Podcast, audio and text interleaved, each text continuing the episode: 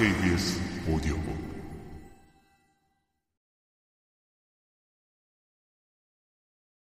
냉전은 끝나지 않았다. 우크라이나 전쟁에 관한 또 다른 이야기가 있다. 고대 그리스의 아리스토파네스처럼 통치자의 어리석음을 전쟁의 원인으로 보는 이야기가 있다면 권력 자체의 논리에 기반한 패권 경쟁이 결국 전쟁을 초래한다는 이야기가 있다. 전자는 전쟁을 선포하고 수행하는 통치자의 비합리성과 지혜 결핍을 강조하고 후자는 정치적 권력 관계에 내재한 구조적 요인에 주목한다. 우크라이나 전쟁에 관한 담론은 이렇게 두 편으로 갈라진다. 푸틴의 정신분열증적 망상과 야망을 비난하는 동시에 국가와 국민을 지킬 힘도 없으면서 압도적으로 강한 러시아에 대항하는 젤렌스키의 어리석음을 탓하는 것이다. 아무런 죄도 없이 전쟁의 참화로 생명을 잃고 삶의 터전을 빼앗긴 수많은 사람의 모습을 보면서 우리는 누군가에게 책임을 묻고자 한다. 힘있다고 힘없는 이웃 국가를 침공하는 오만도 문제지만 힘도 없으면서 힘있는 국가에 대항하는 어리석음 또한 문제라는 것이다. 왜 우크라이나 전쟁이 발발했는가? 우크라이나 전쟁이 1962년 쿠바 미사일 위기 이후 가장 위험한 국제 분쟁이라는 사실에는 이론의 여지가 없다. 우크라이나 전쟁이 제3차 세계대전으로 악화하는 것을 방지하고 이를 평화적으로 종결할 방법을 찾으려면 그 근본 원인을 이해하는 것이 필수적이다. 블라디미르 푸틴이 전쟁을 시작했다는 사실, 또 전쟁 과정에서 일어난 반인도적 범죄 행위를 포함하여 전쟁이 어떻게 진행되는지에 대한 책임이 푸틴에게 있다는 사실은 의문의 여지가 없이 분명하다. 푸틴이 구소련의 틀에 따라 더 큰 러시아를 만들려는 비이성적 침략자라는 것이 서구의 주류 견해이다. 따라서 우크라이나 전쟁에 대해 전적으로 책임이 있는 사람은 푸틴이다. 우리는 여기서 악의 평범성에 관한 한나 아렌트의 말을 기억할 필요가 있다. 그 행위가 아무리 괴물 같다고 해도 그 행위자는 괴물 같지도 또 악마적이지도 않았다. 푸틴의 인격적 특징이 특별한 정도의 천박성일지는 몰라도 그는 괴물도 아니고 악마도 아니다. 푸틴을 악마라고 믿는 것은 많은 것을 쉽게 이해할 수 있도록 해주고 또 많은 위로를 줄 수도 있다. 아이히만이 실제로 괴물이었다면 그에 대한 이스라엘의 재판은 중지되었거나 최소한 모든 흥미를 잃어버리게 되었을지도 모른다는 한나 아렌트의 말처럼 푸틴을 괴물과 악마로 만들면 우리는 우크라이나 전쟁의 원인에 대해 제대로 알지 못할 것이다. 푸틴이 전쟁을 시작했다는 사실과 왜 전쟁을 일으켰는지 원인을 찾는 일은 전혀 별개의 문제다. 그렇다면 푸틴은 어떤 이유에서 전쟁을 시작한 것인가? 공격적 현실주의자로 평가받는 미국의 정치학자 존 제이 미어샤이머는 푸틴을 도덕적으로 단죄하는 이야기는 틀렸다고 말하면서 정반대의 이야기를 들려준다. 서방, 특히 미국은 2014년 2월에 시작된 위기의 주범이다. 이제 전쟁은 우크라이나를 파괴할 뿐 아니라 러시아와 나토 간의 핵전쟁으로 확대될 가능성이 있는 전쟁으로 변했다. 전쟁을 일으킨 것은 푸틴이 맞지만 그 결정적 원인을 제공한 것은 미국과 나토라는 것이다. 우크라이나 위기는 실제로 2008년 4월 나토의 부크레슈티 회담에서 시작되었다.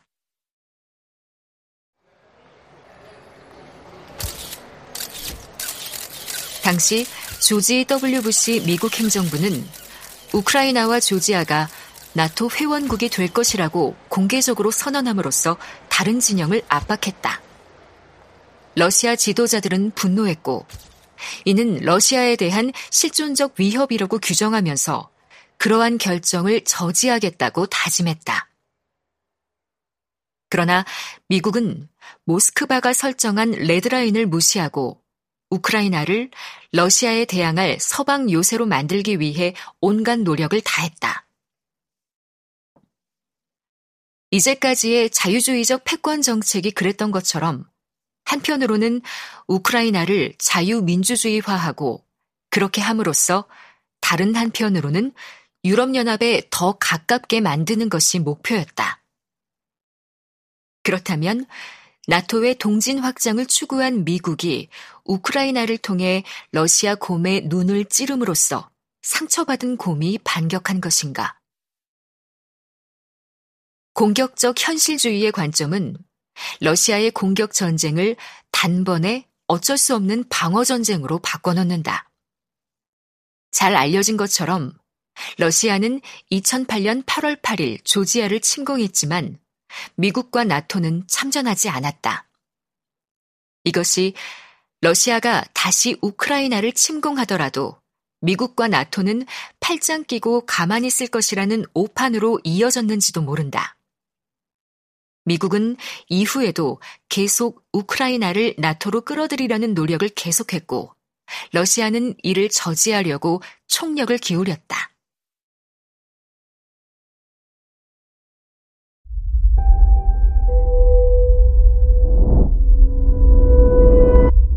KBS 오디오북 2013년 11월 21일 친러 성향의 우크라이나 대통령 야누코비치는 갑자기 우크라이나가 유럽연합과의 연합협정에 서명하지 않을 것이라고 선언했다.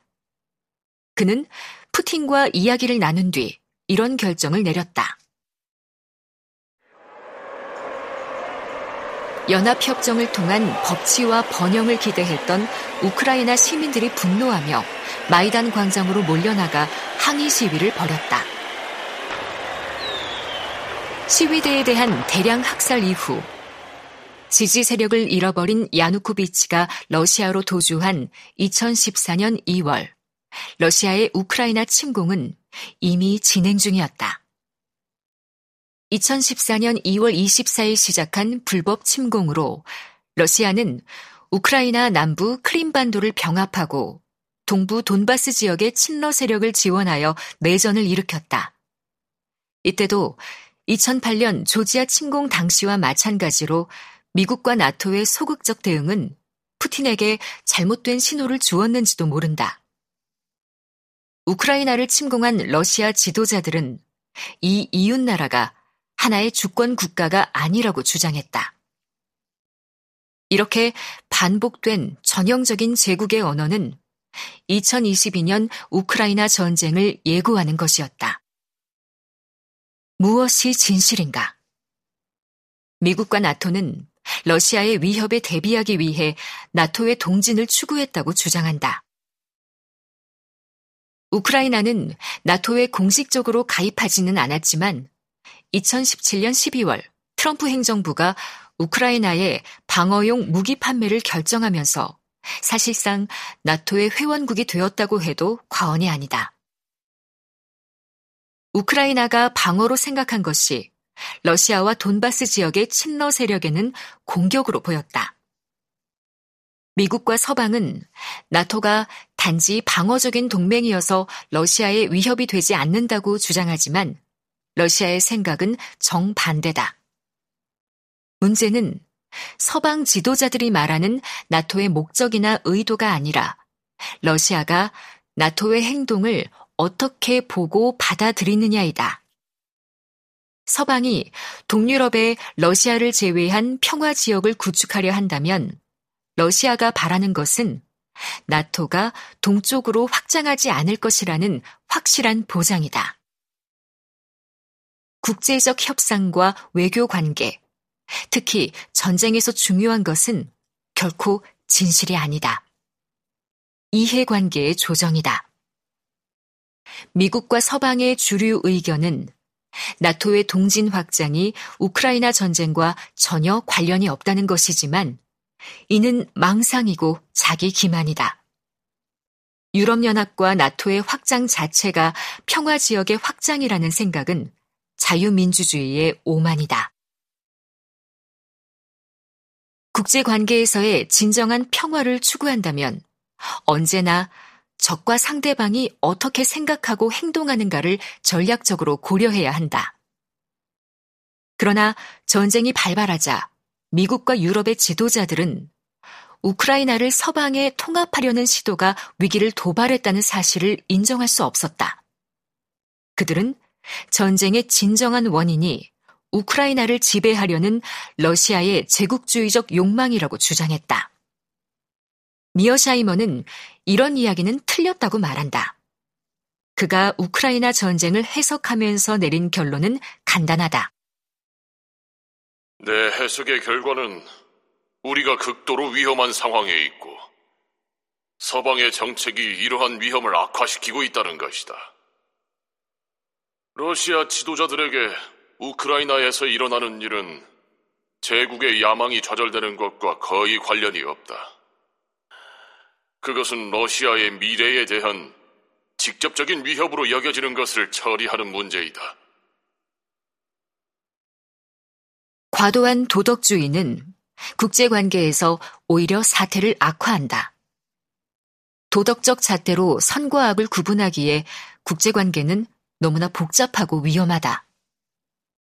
전쟁 중에도 협상을 하여 그 참혹한 결과를 약화하려면 우리는 상대방을 괴물과 악마로 보는 대신에 그런 괴물과 같은 행동을 하게끔 만든 구조적 원인에 주목할 필요가 있다. 이런 점에서 투키디데스 전통의 현실주의가 필요하다. 현실주의는 근본적으로 국가 간 세력 균형의 정치를 추구한다.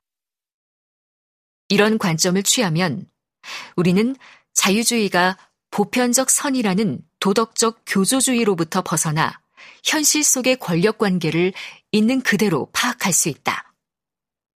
자유주의 역시 하나의 패권 정치라는 인식이 현실주의의 핵심이다.